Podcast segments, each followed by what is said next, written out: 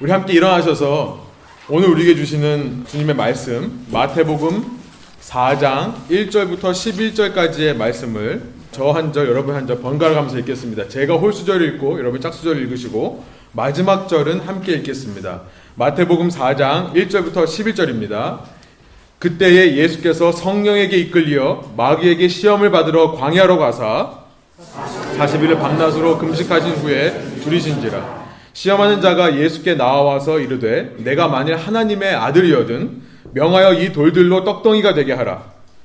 예수께서 대답하여 이르시되 기록되었으되 사람이 떡으로만 살 것이 아니요 하나님의 입으로부터 나오는 모든 말씀으로 살 것이라 하느니라 하시니 이에 마귀가 예수를 거룩한 성으로 데려다가 성전 꼭대기에 세우고 이르되 만일 내가 하나님의 아들이거든 뛰어내리라. 기록되었으되 그가 너를 위하여 그의 사자들을 명하시리니 그들이 손으로 너를 받들어 발이 돌에 부딪히지 않게 하려다 하였느니라 예수께서 이르시되 또 기록되었으되 주 너의 하나님을 시험하지 말라 하였느니라 하시니 마귀가 또 그들을 데리고 지극히 높은 산으로 가서 천하 만국과 그 영광을 보여 이르되 만일 내게 엎드려 경배하면 이 모든 것을 내게 주리라. 이에 예수께서 말씀하시되 사탄아 물러가라 기록되었으되 주 너의 하나님께 경배하고 다만 그를 섬기라 하였느니라. 함께 읽겠습니다. 이에 마귀는 예수를 떠나고 천사들이 나와서 수종드니라. 아멘. 함께 앉으셔서 기도하고 말씀 나누겠습니다. 살아계신 하나님, 지금도 저희에게, 오늘도 저희에게 하나님의 살아계신 음성을 들려주시니 감사합니다. 말씀이 선포될 때에 이것이 사람의 말이 아니라 우리를 향하신 아버지 하나님의 말씀인 것이라 저희가 믿고 받아들일 수 있도록 인도하여 주시고, 그래서 우리가 사람의 말과 사람의 교훈을 따라가는 것이 아니라 하나님의 말씀을 쫓아 살아가는 주님의 참된 자녀들 될 수 있도록 인도하여 주십시오. 감사와 찬양을 주께 올려드리며 예수님의 이름으로 기도드립니다. 아멘. 어, 하나님의 말씀인 이 성경에서 제시하는 참 믿음, 하나님의 말씀이신 성경에서 제시하는 이 참 믿음, 우리가 흔히 기독신앙, 크리스찬티라고 부르는 이 성경의 참 믿음에는요, 몇 가지 원리들이 있습니다. 이것을 가리켜서 교리라고 하는데요, 닥트린이라고 하는데요. 하나님을 이해하는 데 있어서 우리가 삼위일체 교리라는 것이 있죠. 하나님은 한 분이시지만 동시에 세 인격을 가지신 분이다. 이 삼일체라는 교리가 있는가 하면 성자 예수님을 우리가 이해하는 교리를 가리켜서 Christology라고 합니다. Christology. 어, 이번 주보에 있는데 어, 기독론, 기독교리 혹은 기독론이라고 하는 교리가 있습니다. 이 기독이라는 말은 무엇이냐면요. 여러분 다 아시겠지만 어, 그리스 말의 Christos라는 말, 또 영어의 Christ라는 말을 한자로 옮겼을 때 기리사독이라는 말이 돼요. 기리사독. 그걸 줄여서 기독이라는 표현을 쓰는 것입니다. 여러분 기독 신앙의 핵심을 말하는 것이 바로 기독론이라는 건데요. 이것은 다름 아닌 그리스도에 관한 거예요. Christ, Christos. 그리스도에 관한 것을 말하는 것이 기독론입니다. 곧 다른 말로 말해 예수님은 어떤 분인가를 우리가 어떻게 이해해야 되는가에 대한 이 성경적인 이해를 가리켜서 기독론이라고 하는 거예요. 예수님을 어떻게 이해하는 것인가? 성경에서는 예수님을 어떻게 말씀하고 있는가를 어, 연구하는 것이 기독론이라는 것입니다.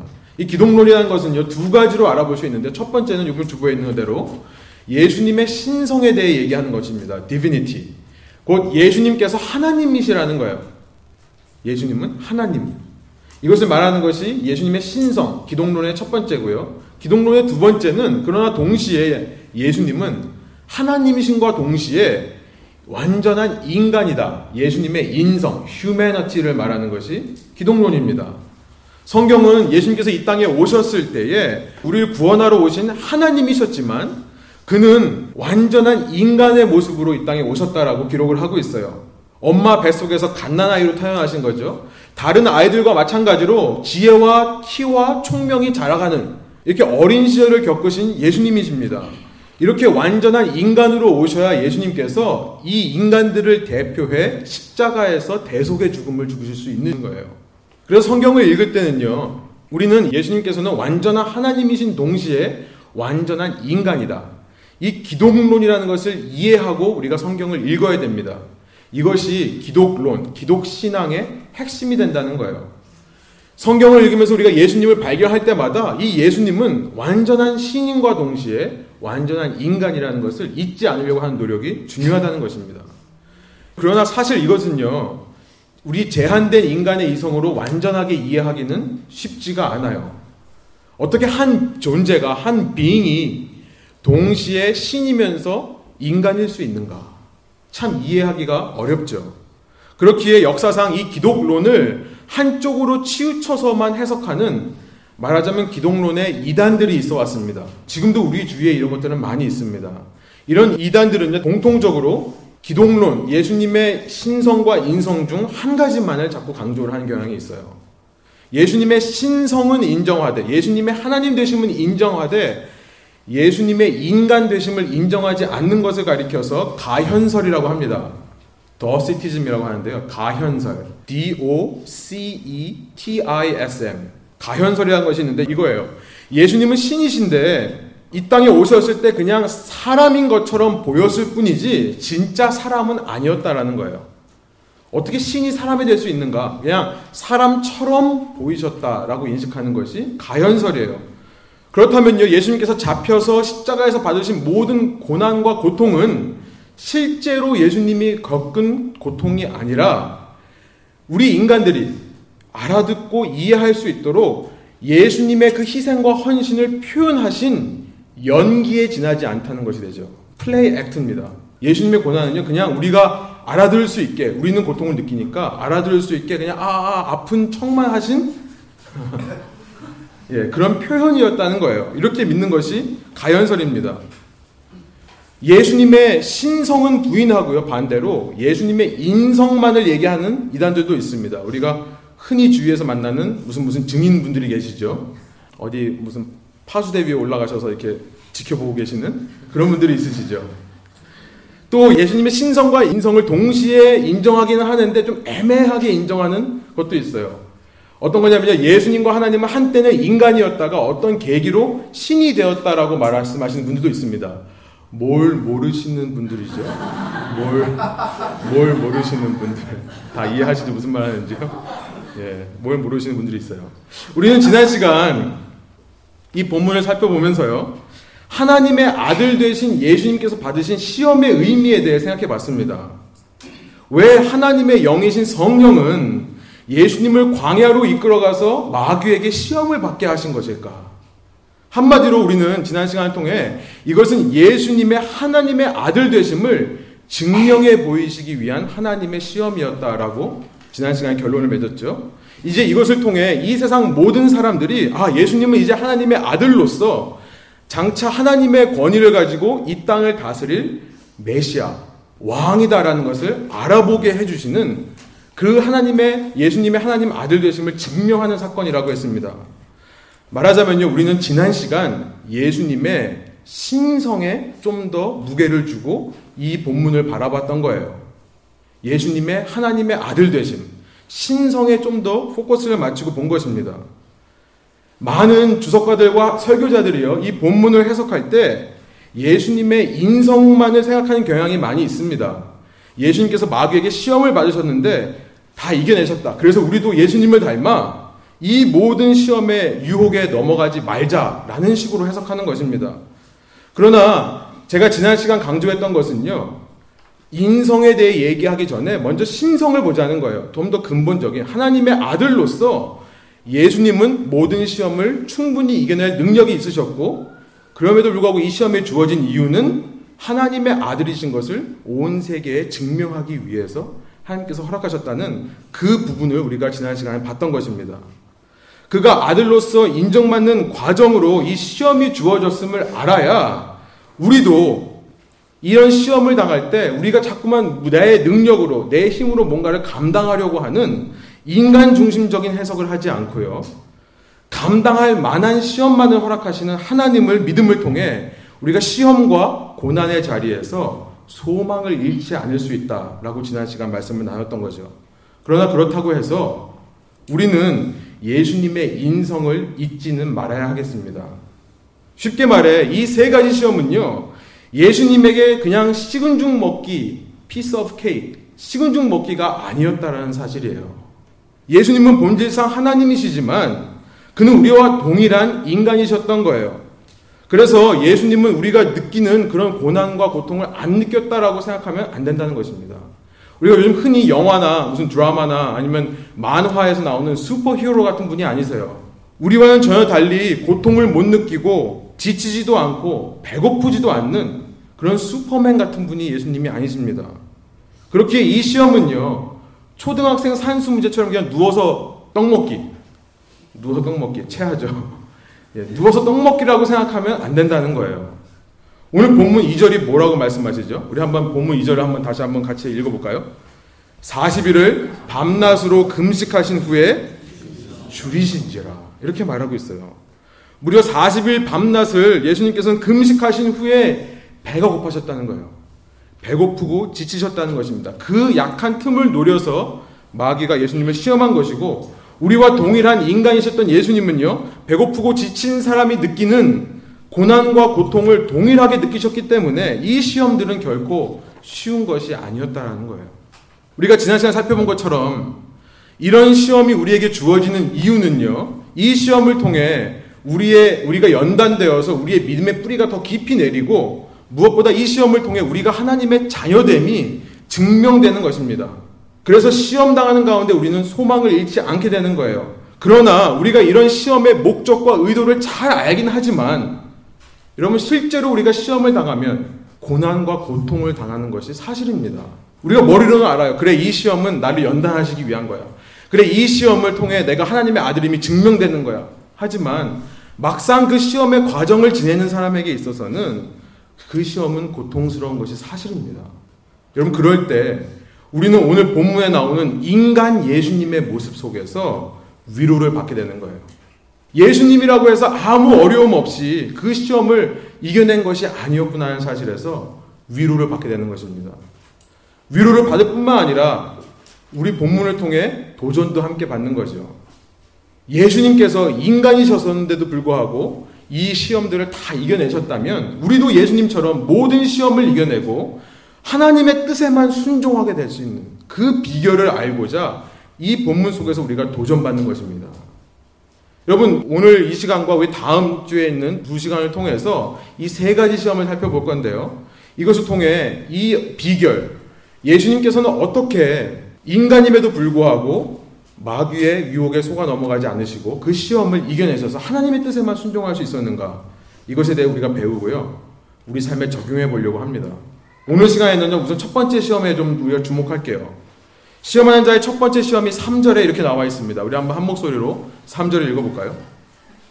시험하는 자가 예수께 나와서 이르되 내가 만일 하나님의 아들이거든 명하여 이 돌들로 떡덩이가 되게 하라. 이것이 첫 번째 시험이에요. 요즘 브라질 월드컵이 한창이죠. 근데 제가 이렇게 월드컵을 보면서 제가 평소에는 축구를 잘 안 보는데요. 월드컵 때만 좀 눈여겨 봅니다. 어, 우리나라가 지금 어떻게 하고 있는지 모르겠지만, 그건 뭐, 예, 이미 지난 거, 예, 졌죠. 예, 졌습니다. 예, 끝나고 빨리 넘어가죠. 예. 자꾸 생각하실까 봐요. 제가 이렇게 월드컵을 보면서 참 특이한 것은 뭐냐면 각 나라마다 이 공격하는, 아니면, 아니면 축구를 하는 방식이 있다는 거예요. 이 방식이 실패와 실패를 하는데도 불구하고 계속해서 똑같은 방식을 고집하는 나라들이 있습니다. 스페인. 그렇죠? 그 점수가 아주 그냥 강하게 긍정을 하네요. 예.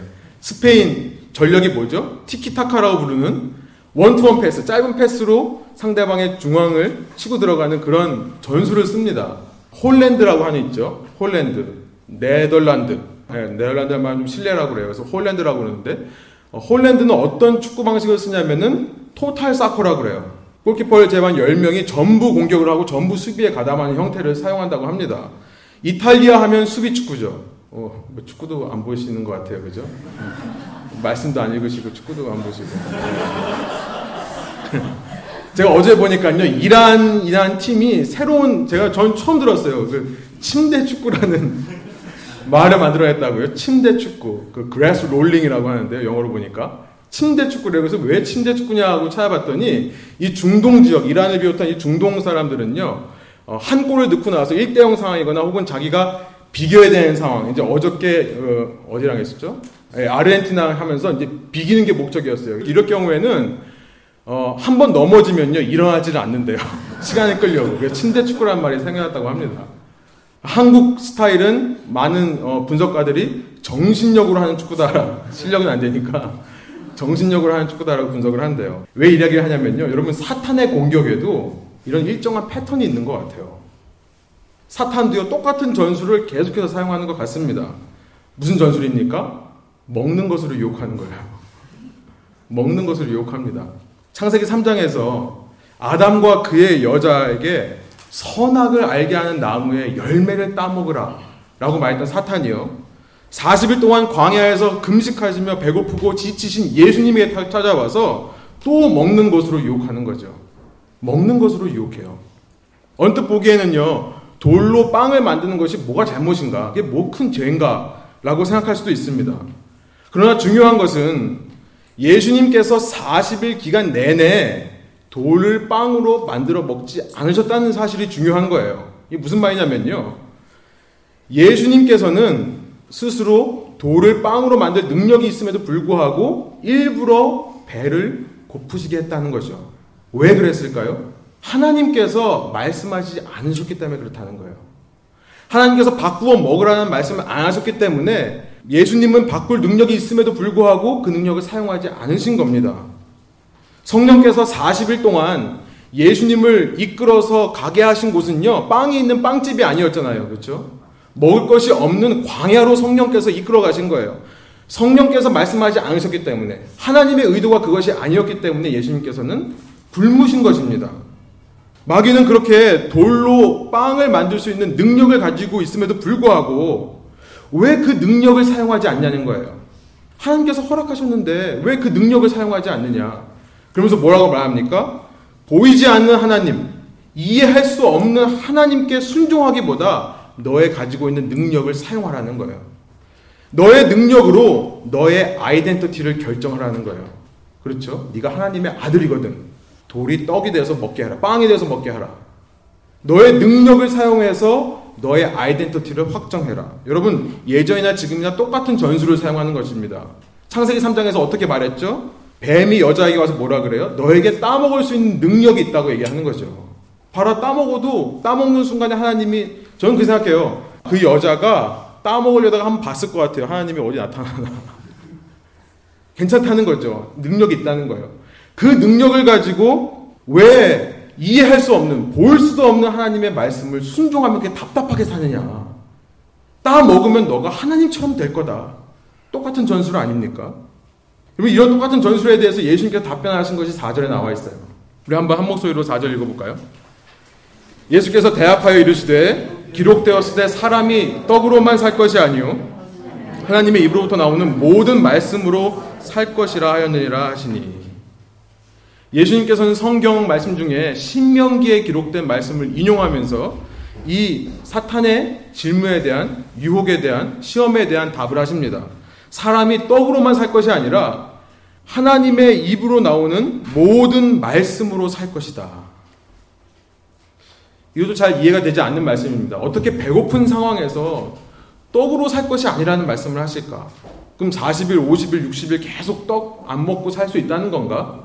이 상황 속에서 하나님의 말씀으로 살 것이라는 말이 무슨 뜻인가?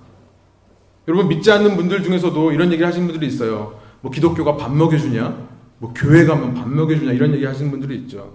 언뜻 보기에 예수님의 이 말씀은 마치 신앙에만 신앙생활만 하고 먹을 걸 먹지 말라는 것으로 들릴 수도 있습니다. 그러나 이 말씀의 뜻을 제대로 이해하려면요, 우리는 이 예수님께서 이 말씀을 인용해 오신 신명기 8장의 문맥을 알아야 돼요. context를 알아야 되는 것입니다. 여러분 신명기라는 책은 구약 성경의 다섯 번째 책이죠. 신명기라는 책은 이스라엘의 지도자였던 모세가 이제 40년 동안의 광야 생활을 마치고 약속의 땅인 가나안에 들어가기 바로 직전에 이스라엘 백성들에게 말하자면 마지막으로 설교한 고별 설교와 같습니다. 이제 모세가 이렇게 마지막 설교를 하고 나서 모세는 광야에 남고 나머지 백성들은 다 약속의 땅으로 들어가는 거예요.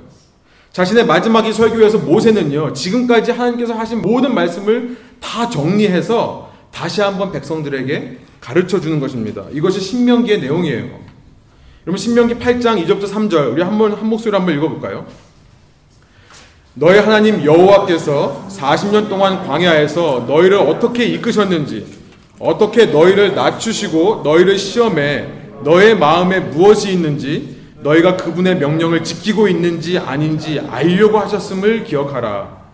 그분이 너희를 낮추시고 배고프게 하셔서 너희나 너희 조상들이 전혀 알지 못했던 만나로 먹이신 것은 너희로 겸손하게 해 사람이 빵으로만 사는 것이 아니라 여호와 입에서 나오는 모든 말씀으로 사는 것임을 가르쳐 주시려는 것이었다. 이 말씀을 인용해서 지금 예수님께서 대답을 하시는 겁니다. 하나님께서 이스라엘 백성을 광야에서 40년간 살게 하신 이유를 뭐라고 합니까? 그들을 낮추시기 위해 그랬다는 거예요. 그들을 배고프게 하시기 위해, 위해 서라고 3절이 말씀하고 있어요. 그렇죠? 그렇게 하셔서 뭘 하시겠다는 겁니까? 그들을 낮추시고 배고프게 하셔서 뭘 하시겠다는 거예요? 그런 그들에게 그렇게 낮아지고 배고파진 그들에게 만나를 먹이심으로 이제 하나님의 말씀만으로 너희가 사는 거다. 너희가 하나님의 말씀에 순종하기만 하면 먹는 거는 하나님께서 책임져 주신다. 이것을 가르쳐 주시기 위해 광야 생활을 허락하셨다는 거예요. 지금 그 말씀이죠. 그들에게는 우리 우리도 마찬가지지만 식욕이라는 것이 있습니다. 먹고자 하는 욕망이 있어요. 그 식욕으로 대표되는 자신의 본성대로 살지 않고요. 하나님의 명령을 순종하는지 안 순종하는지 2절에 보니까 그분의 명령을 지키고 있는지 아닌지를 알려고 하신다. 우리가 우리 본성대로 사는 것이 아니라 과연 하나님의 말씀에 순종하며 사는 사람들인지를 테스트하기 위한 기간이 이스라엘 40년 광야 생활이었다는 거예요. 다른 말로 말해 하나님께서는요 그의 백성이 하나님의 말씀만을 최고의 가치로 붙드는가를 시험하기를 원하신다는 거예요. 네, 물론 먹는 것이 중요합니다. 먹지 않으면 살 수 없습니다. 인생은 결국 먹고 사는 것의 문제라고 해도 과언은 아닐 거예요.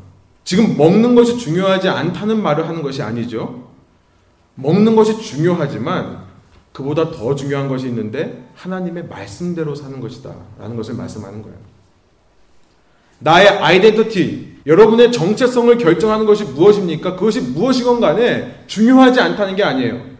내가 어떤 직장을 다니고 얼마만큼의 연봉을 받고 내가 어떤 자녀들이 있고 내가 어떤 배우자를 만나 살고 내가 어떤 부모 밑에 사는가 중요하지 않다는 게 아니에요. 그것이 중요하지만 그보다 더 중요한 것은 뭐냐면 내가 하나님의 자녀인가 아닌가. 내가 하나님의 말씀대로 사는 하나님의 자녀인가 아닌가가 중요하다는 거예요. 나의 아이덴티티, 정체성의 가장 밑바닥에 무엇이 있는가. 이것을 시험하는 것이 첫 번째 시험이라는 것입니다. 나의 정체성의 밑바닥에 무엇이 있는가. 다른 말로 말하면요. 내가 가장 사랑하는 것이 무엇인가. 예수님께서는요, 제자들에게 너희가 나를 따라오려면 누구든지 부모나 자기의 처자나 형제까지도 미워하지 않으면 내 제자가 될 수 없다라고 말씀하신 적이 있었습니다. 부모나 내 와이프나 남편, 내 자식들, 내 형제까지도 미워하지 않으면 예수님의 제자가 될 수 없다라고 말씀하셨어요. 여기서 미워한다는 거는요, 우리가 막 싫어하고 못구 이런 얘기가 아니죠. love less. 덜 사랑하는 것을 가리켜서 미워한다고 합니다. 나의 아이덴티티를 결정하는 그 밑바닥에 다른 사람이 들어있으면 안 된다는 거예요. 거기에 하나님이 있어야 되고 하나님의 말씀이 있어야 된다는 것을 말씀하는 거예요. 때로 하나님께서 우리에게 이런 시험을 허락하신 이유가 그러면 무엇입니까? 내 마음 가장 깊은 곳에 무엇이 자리 잡고 있는가를 확인하시기 위해 이 시험들을 허락한다는 거예요. 이 시험은요, 저는 이렇게 생각합니다. 내 아이덴티티의 밑바닥에 무엇이 있는지를 확인하기 위해 파내는 작업이 시험이라고 생각해요. 파헤치기 때문에 고통스러운 것이 사실이죠. 그렇죠? 내 마음속을 파내기 때문에 어려운 것이 사실입니다. 그러나 이렇게 파헤치는 것은 내 속에 무엇이 들어있는지를 알기 위해 반드시 필요한 작업이라는 거예요. 여러분, 식욕이라는 인간의 가장 기본적인 욕구, 어쩌면 이것은요, 누구의, 어느 사람의 아이덴티티 밑바닥에 있는 것이 사실입니다. 그렇죠? 누구도 식욕이 중요하지 않다라고 말하는 사람은 없어요. 그러나 하나님께서 뭘 원하시냐면 그 식욕보다도 더 아래에 하나님의 말씀이 있느냐를 물어보시는 거예요. 그래서 세상 심리학에서는 마슬로의 hierarchy of need 아시죠? 이 욕구의 하이, 피라미드. 맨 밑에 physiological, 우리의 먹고 사는 이 식욕의 문제가 맨 밑에 있습니다. 그러나 그것보다도 더 아래에 과연 하나님이 있는가를 테스트를 하는 거예요. 이스라엘은 광야에서 40년간 살면서 점점 더 낮아졌습니다. 점점 더 배가 고파졌습니다. 왜요? 내 속에 무엇이 들어있는가를 보기 위해서. 그 욕구가 파헤쳐진 다음에 과연 하나님의 말씀이 그 밑바닥에 남아있는가, 안 남아있는가를 테스트하는 이것이 바로 시험이라는 거예요. 여러분, 저도 오늘 장모님께서 오셨지만, 저도 제 아내를 참 많이 사랑합니다. 제가 결혼 초기에, 예, 제가 뭐, 장모님 오셔서 이런 얘기 하는 거 아니에요. 예, 아까도 일부 때문에 말했는데, 제가 결혼 초기에 정말 제 아내 때문에 살았어요. 제가 아내한테 날마다 고백했던 것이 뭐냐면, 여보, 여보는 정말 나의 존재 이유야. 이 세상에 내가 한 번도 내가 자랑할 것이 없었는데 난 여보가 너무 자랑스럽다. 이런 얘기를 많이 했었습니다. 실제 정말 그랬었어요. 아, 과거형을 표현하면 안 되죠? 지금도 그렇습니다. 네, 지금도 그래요. 그런데 결혼 초기에 어느 날 갑자기 꿈을 꾸는데 꿈에서 제가 이제 꿈에서 봤는데 하나님이 아내를 죽이셨어요. 꿈에서. 그 제가 너무 충격을 받아가지고 막 울었던 기억이 있습니다. 깨어보니까 깨어서도 울고 있었어요. 그때 이제 제 마음 속에 하나님이 그렇게 물어보시더라고요. 네가 어, 사역자가 되려면 누구를 더 사랑해야 되겠느냐? 아, 그래서 그때 참 많이 회개한 적이 있어요. 물론 제가 제 아내를 사랑하지 않는다는 얘기가 아닙니다. 만에 하나 아내에게 어떤 일이 있어도 그 아내 밑에 하나님이 있어야 된다는 것을 그때 발견한 거예요. 여러분, 많은 사람들이 이런 질문을 해요. 신앙생활 하다가 하나님에게서 떠나는 사람들은 어떻게 이해해야 됩니까? 그 사람들은 구원받은 겁니까? 아니면 구원받았다가 배교해서 구원에서 떨어진 겁니까? 여러분, 그러나 기독교의 신앙이라는 것은 뭐냐면 나의 밑바닥에 무엇이 있는가를 들어야 하는 거예요. 이것이 기독교의 신앙입니다.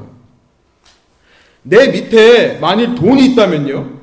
내 밑바닥을 파헤쳐 보니까 그 맨 마지막에 돈이 있다면 여러분 돈이 없을 때 그 사람의 아이덴티티는 흔들리는 거예요. 그렇죠? 그 밑바닥에 자녀가 있었다면요. 자녀가 문제가 생기고 자녀가 흔들릴 때 그 사람의 아이덴티티는 무너져 내리는 것입니다. 하나님이 이 시험을 통해 우리에게 원하시는 것은 그 밑바닥에 영원토록 변하지 않으시고 영원한 존재이신 하나님이 있기를 원하는 거예요. 하나님만을 위해서가 아니라 우리를 위해서. 우리의 아이덴티티가 흔들리지 않게 하기 위해서. 뉴욕에서 사역하시는 팀 켈러라는 어, 목사님이 아주 유명한 목사님이 계세요. 너무 좋은 목사님 계신데요. 그 목사님께서 이런 예를 한번 든 적이 있어요. 그 뉴욕에는 젊은이들이 브로드웨이에 진출하려고 수없이 오디션을 많이 보는 사람들이 있다고 합니다. 두 형제가 있었는데 두 형제 둘 다 4년 동안 job을 못 잡았어요. 4년 동안 오디션을 보는데요. 오디션에서 너는 안 된다. 여러분 우리가 TV에서 무슨 리얼리티 쇼 해가지고 막 경쟁하는 거 우리는 그냥 재밌게 보지만요. 여러분이 그 입장 돼보세요. 나는 열심히 준비해서 갔는데 사람이 평가해 준 거 너는 아니다. 어떤 사람은 심지어 너는 배우가 될 자격이 없다. 여러분 나의 아이덴티티가 배우라면요. 그 순간에 그 사람의 삶이 흔들리지 않겠습니까? 두 청년이 있는데 한 청년은 그래서 끊임없이 자살 시도를 한대요.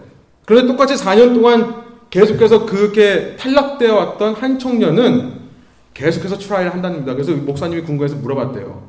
어떻게 그런 힘이 있냐고.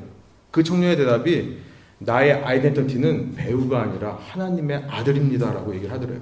하나님의 아들이니까 비록 배우가 배우 되는 것이 내 밑바닥에 있긴 했지만 그 더 밑에 하나님이 있었기 때문에 배우가 흔들릴 때 이 사람의 인생이 흔들리지를 않는 거예요.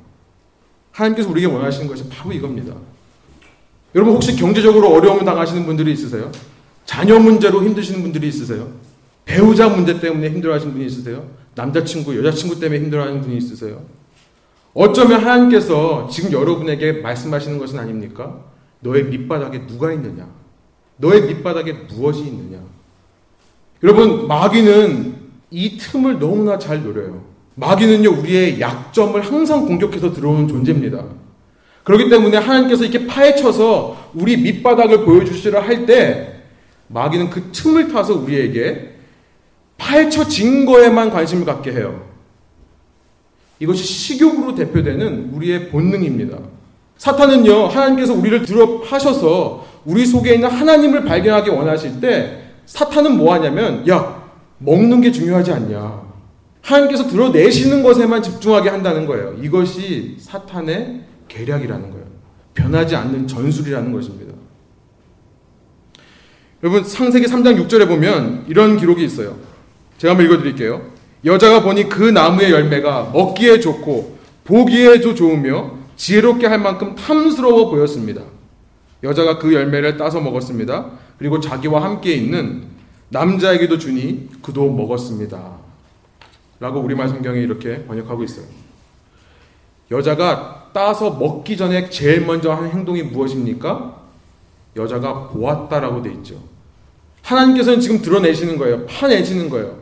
너의 그 식욕까지도 파내시는 거예요. 그리고 그 밑에 뭐가 있는지 보라고 하는데 사탄이 뭘 하는 거예요? 파내진 걸 보라는 거예요.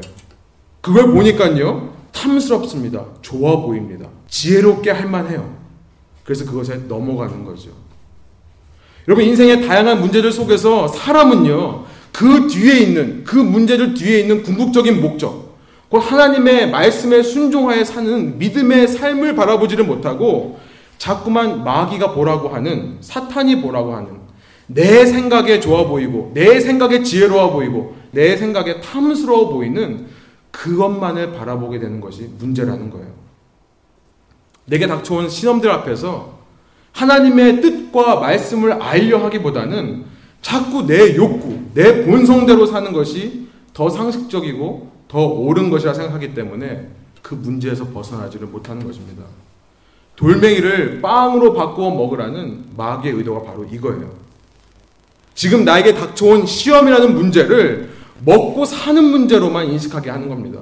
그 뒤에 있는 하나님의 의도에 대해서는 바라보지 못하게 해요. 그 의도가 무엇입니까? 너희를 낮추시고 배고프게 하셔서 너희로 겸손하게 해 사람이 빵으로만 사는 것이 살 것이 아니라 여호와 입에서 나오는 모든 말씀으로 살 것이다. 라는 것을 가르쳐 주시기를 원하는 하나님의 마음을 못 보게 하는 것입니다. 눈에 보이는 것이 아니라 눈에 보이지 않는 하나님의 말씀과 하나님의 뜻을 따라 사는 것을 가리켜서 믿음이라고 합니다. 믿음이 없으면 우리는 이 첫 번째 시험 결코 통과하지 못하게 되는 것입니다. 인류의 첫 시작이었던 아담 그 이후로부터 아담으로 시작된 모든 인류는요 이 시험에서 다 걸려버린 거예요. 그러나 예수님께서는 이 첫 시험뿐만 아니라 이어지는 모든 시험에서도 승리하심으로 말미암아 모든 인류를 대표하는 마지막 아담으로서 이 시험을 통과하심으로 그를 믿는 모든 제자들에게 이런 능력을 나누어 주시는 분이세요. 그래서 예수님께서는 마태복음 6장에서 이런 가르침의 말씀을 하셨습니다. 우리 한번 한 목소리 읽어볼까요? 그러므로 무엇을 먹을까, 무엇을 마실까, 무엇을 입을까 걱정하지 말라. 이 모든 것은 이방 사람들이나 추구하는 것이다. 믿지 않는 사람들이 추구한다는 거예요. 하늘에 계신 너희 아버지께서는 너에게 이런 것이 필요하다는 것을 아신다. 이미 알고 계신다는 것입니다. 눈에 보이는 것만을 따라가는 사람, 자신의 욕구만을 따라가는 사람은 결코 근심과 걱정으로부터 자유로울 수가 없는 것입니다. 걱정이 없는 삶을 산다 하더라도 내 밑바닥에 하나님이 아닌 다른 것이 들어있는 사람들은 그것이 세상의 성공이든 부건, 명예건, 여자친구건, 남편이건, 다른 것이 들어있는 사람들은 시험이 다가올 때 흔들릴 수밖에 없는 삶을 사는 거예요. 오직 믿음을 소유한 사람들만이 모든 상황 속에서 위로부터 부어주시는 하나님의 위로와 평안을 누리게 되는 것입니다. 여러분, 마귀는요, 이 본문에서 예수님을 세 가지 장소로 옮겨가면서 테스트를 해요. 우리는 오늘 첫 번째 장소를 봤어요. 첫 번째 예수님께서 시험당하신 곳은 광야라는 곳입니다. 여러분 가운데서 혹시 광야 같은 삶을 사시는 분이 있으십니까? 지금 광야 같은 기간을 통과하시는 분들이 있으세요? 머리로는 하나님의 시험의 의도를 알고 머리로는 소망을 가져야지라고 하며 알면서도요. 실제 삶의 무게가 너무나도 무겁고 무엇을 먹고 살아야 되나? 무엇을 마시고 살아야 되나? 무엇을 입고 살아야 되나? 이 기본적인 욕구조차 위협받기 때문에 혼란스럽고 힘이 빠지시는 분들이 있으십니까? 여러분, 광야의 시험은요, 이 광야에서 당하는 시험이라는 것은 결국 내가 이 세상을 살면서 근본적으로 무엇에 배고프고 무엇에 목말라야 하는지를 테스트하는 시험이라는 것을 기억하시기 바랍니다. 내가 근본적으로 정말 내 밑바닥에서 무엇을 배고파야 되고 무엇에 목말라야 하는가. 여러분 그래서 그 고난을 기회 삼아 다시 한번 여러분의 우선순위들을 무너뜨리시기 바래요. 내 밑바닥에 만약 하나님이 아닌 다른 것이 있었고 그 위에 내가 지금까지 삶을 쌓아왔다면 여러분 지금이라도 늦지 않습니다. 지금까지 살아온 삶의 방식을 다 무너뜨리시고 다시 한번 여러분 밑바닥에 있는 하나님을 발견하시고 그 위에 다시 여러분의 우선순위들을 차곡차곡 쌓아가는 은혜가 있으시기를 소망합니다. 여러분 우리는 배가 고프면 고플수록요. 자꾸 우리는 단기적인 생각만 해요. short-term 결과만 봅니다. 우리가 배고프면 배고플수록 우리는 근시안이 돼버려요. 당장 내 눈에 닥치는 것만 바라보고 생각하게 됩니다. 우리는 배가 고프면 배고플수록 우리는 사람에게 의지하는 거예요. 이 세상의 방식에 의지하게 되는 거예요. 그러나 그 시간조차 하나님의 음성을 들으려고 노력한다면요. 여러분 이후에 어떤 시험과 어려움이 여러분에 닥친다 하더라도 그렇게 훈련된 사람들이라면 약속의 땅인 가나안에서 살듯 이 땅에서 하나님의 왕국을 누리며 살 수 있지 않겠습니까? 여러분, 여러분 이 시간 속에서 오히려 이 시간이 나에게 축복으로 생각하고 내 밑바닥에 있는 내 아이덴티티를 발견하시는 여러분 되시기를 소망합니다. 이것은 내 능력으로 되는 것이 아니죠. 내 노력으로 되는 것이 아닙니다. 오직 예수 그리스도의 능력으로만 가능한 거예요. 비록 첫 아담은 그 첫 아담으로 시작해서 모든 인류는 이 첫 번째 시험에서 떨어졌지만 동일한 시험을 이겨내신 마지막 아담 예수님의 믿음으로 말미암아 이제 예수님의 능력이 내 속에서 살아 역사할 때 우리도 예수님처럼 이 시험을 통과할 수 있는 것입니다. 광야에 계십니까? 여러분 말씀을 붙잡으세요. 말씀을 붙잡으십시오. 하나님을 붙잡으십시오. 여러분 삶에서 도대체 얼마나 하나님의 말씀을 읽고 묵상하고 외우십니까? 여러분 매일매일 어떤 말씀을 듣고 어떤 말씀에 순종하며 하루하루를 사십니까? 말씀으로 시험을 이기지 않으면 우리는 반드시 눈에 보이는 것을 따라갈 수밖에 없습니다. 하나님께서 판에서 버리신, 판에서 옆에 두시는 것에만 관심을 갖게 되기 쉬워요. 그런 삶에는 평안과 위로가 없다는 것을 기억하십시오. 여러분 지금은 말씀을 읽어야 할 때입니다. 여러분 지금은요 기도해야 될 때예요. 모든 상황 속에서 정말 믿음으로 말씀과 기도로 믿음만을 쌓아가며 그 하나님과의 관계 속에서 이 세상을 승리해 가시는 여러분 되시기를 소망합니다. 함께 기도하시겠습니다. 제가 우리 말씀을 기억하면서 한 가지 여러분의 목소리로 결단하는 기도를 주님께 올려드리기를 소원합니다. 때로 우리 삶에 광야가 다가오는 이유가 있습니다. 하나님께서 우리의 아이덴티티의 밑바닥에 무엇이 있는가를 파헤쳐 내시는 것입니다. 내가 근본적으로 이 땅을 살며 무엇에 목말라 하는가, 무엇에 배고파 하는가가 드러나는 순간입니다. 여러분 가운데 지금 마음이 근심되고 걱정되는 분들이 있으십니까? 그 이유가 무엇입니까? 하나님께서 이 시간 여러분에게 보여주시는 줄 믿습니다. 그 밑에 그것이 중요하지 않다는 게 아니다. 그 밑에 무엇이 있는가를 바라보라는 것입니다. 여러분, 마귀는 끊임없이 파헤쳐 나온 것에만 집중하게 합니다. 눈에 보이는 것에만 집중하게 해서 내 밑바닥에 근본적으로 무엇이 있는지를 자꾸 잊게 합니다. 그래서 계속해서 단기간에 어떤 해결책은 제시하는 것처럼 보이지만 근본적으로 내 걱정과 근심의 문제를 해결할 수 없는 것입니다. 더 근본적으로는 자꾸만 내 삶을 불순종의 삶으로 살아가게 하는 것입니다. 이 시간 이 말씀 앞에서 우리 결단하기를 원합니다. 주님, 이제 내가 힘들어하는 이 문제 주님 앞에 내려놓고 주님께 맡기겠습니다. 이 문제보다 더 밑바닥에 계신 하나님을 발견하게 하여 주십시오. 우리 이런 결단의 기도를 가지고 주 앞에 회개하며 또 주님의 은혜를 구하며 함께 나가시겠습니다. 기도하시겠습니다.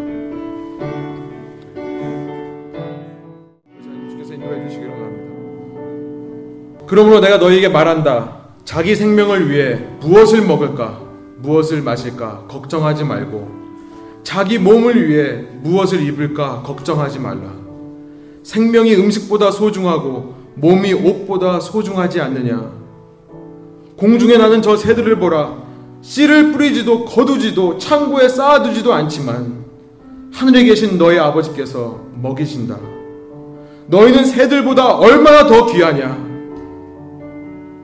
너희 중 누가 걱정한다고 해서 자기 목숨을 조금이라도 더 연장할 수 있느냐? 어째서 너희는 옷 걱정을 하느냐? 들에 핀저 백합꽃이 어떻게 자라는지 보라. 일하거나 옷감을 짜지도 않는다. 그러나 내가 너희에게 말한다. 그 모든 영화를 누렸던 솔로몬도 이 꽃 하나만큼 차려입지는 못했다. 오늘 있다가도 내일이면 불 속에 던져지는 들풀도 하나님께서 그렇게 입히시는데 너희는 얼마나 더 잘 입히시겠느냐? 믿음이 적은 사람들아.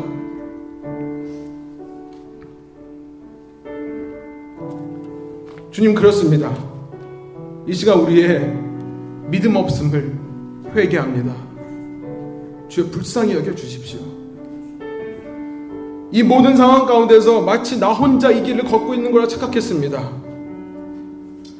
내가 믿고 의지하는 것들이 하나씩 하나씩 파헤쳐질 때마다 아파했습니다. 원망했습니다. 불평했습니다. 혹시나 내 입에서 불평이 쏟아져 나오지 않을까 침묵했었습니다. 그러면서 마음속으로는 분노가 있었습니다. 그러나 이 시간 주님 말씀을 통해 우리에게 소망을 주시니 감사합니다. 우리와 같은 인간이셨지만 그 모든 역경과 어려움을 말씀으로 이겨내신 예수님을 발견하게 해주시니 감사합니다. 주님, 그 능력을 우리에게도 나누어 주십시오. 내 삶에서 하나씩 하나씩 파헤쳐질 때마다 파헤쳐져 나온 것에 집중하지 않도록 인도하여 주시고 그 속에 밑바닥에 무엇이 있는가만 집중하게 하여 주십시오. 아무리 파헤쳐진다 하더라도 나는 하나님의 자녀임을 의심하지 않도록 인도하여 주셔서 그 어떤 상황도 나를 흔들 수 없다고 고백하는 저를 낼 수 있도록 인도하여 주십시오. 그럴 때 이 시험을 통해 하나님의 말씀에 순종한 법을 배우며 살아가서 하나님의 마음을 기쁘게 할 뿐만 아니라 우리의 정체성이 흔들리지 않는 그래서 이 땅 가운데서 내가 누군지를 바르게 알고 살아가는 복된 자들이 될 수 있도록 인도하여 주십시오. 주께서 이 시간 이렇게 결단하고 헌신하는 저희들에게 성령을 보내주셔서 위로받게 하여 주시고 평안을 얻게 하여 주시고 그럼에도 불구하고 감사하게 하는 마음으로 감사하는 마음으로 우리의 삶의 일터로 다시 그 광야의 현장으로 나갈 수 있도록 인도하여 주십시오.